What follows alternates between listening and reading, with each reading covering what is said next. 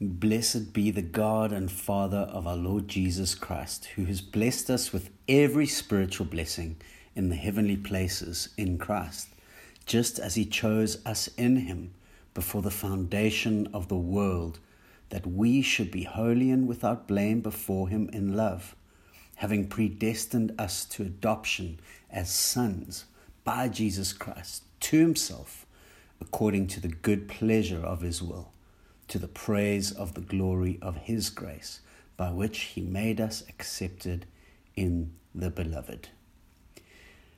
I recently had the privilege of hearing a preacher sharing around this idea of adoption and sonship.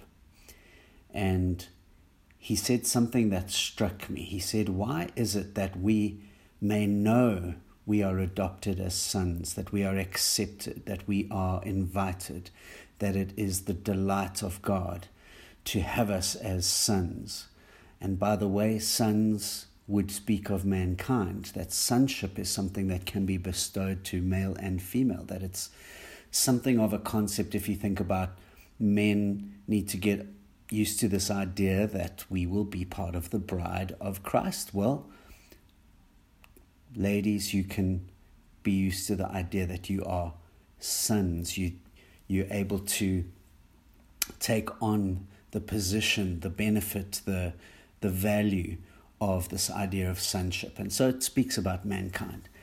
But why is it that we may know these things consciously, but somehow we are living not with that conviction? Somehow we're living in a way that is sub what his good pleasure and will is, where we are living in a way that is not walking in every spiritual blessing in heavenly places, as the scripture has told us.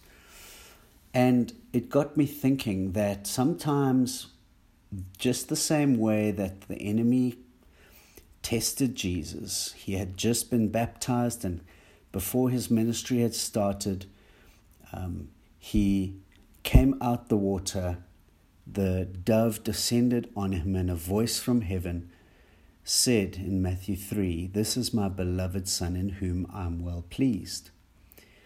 And so the pleasure of being a beloved son was bestowed from the Father on Jesus. But in Matthew four, he is immediately tested in the wilderness by the enemy. And so it's the same with us, where the enemy would want to come and test our belief. You know, am I really welcome at his table? Am I really um, predestined as an adopted son? Do I really have every spiritual blessing? Um, am I really welcome in his house? And, you know, when you think about it as a natural father, um, if my son were to come to me and say, "Hey, can I please come in?" I'd be, I'd say, "Of course you can." You know, "Hey, can I please have some food?" "Of course you can, son." And so I just was struck by this idea that sometimes, even though we may know it, we might access and approach our Father through a different lens. And so there are a couple of things that we could ask ourselves. Are, are we marked as a son, or perhaps are we marked as an orphan? And what I mean by that is, are there things in our life that are showing we may be believing lesser than what we should? A couple of points here. Sons see God as a father who delights in them, accepting them based on Christ's work, whereas orphans see God as a master whom they must continually appease. Sons fully depend on God as their source and strength, uh, their poor in spirit, whereas orphans are independent and self-reliant, leaning upon their own wisdom, gifts, talents, or anointing. Sons are secure in their position, knowing the Father's plan for them cannot be impeded by anyone but themselves. Orphans are filled with insecurity and seek to establish their own position, honor, and future.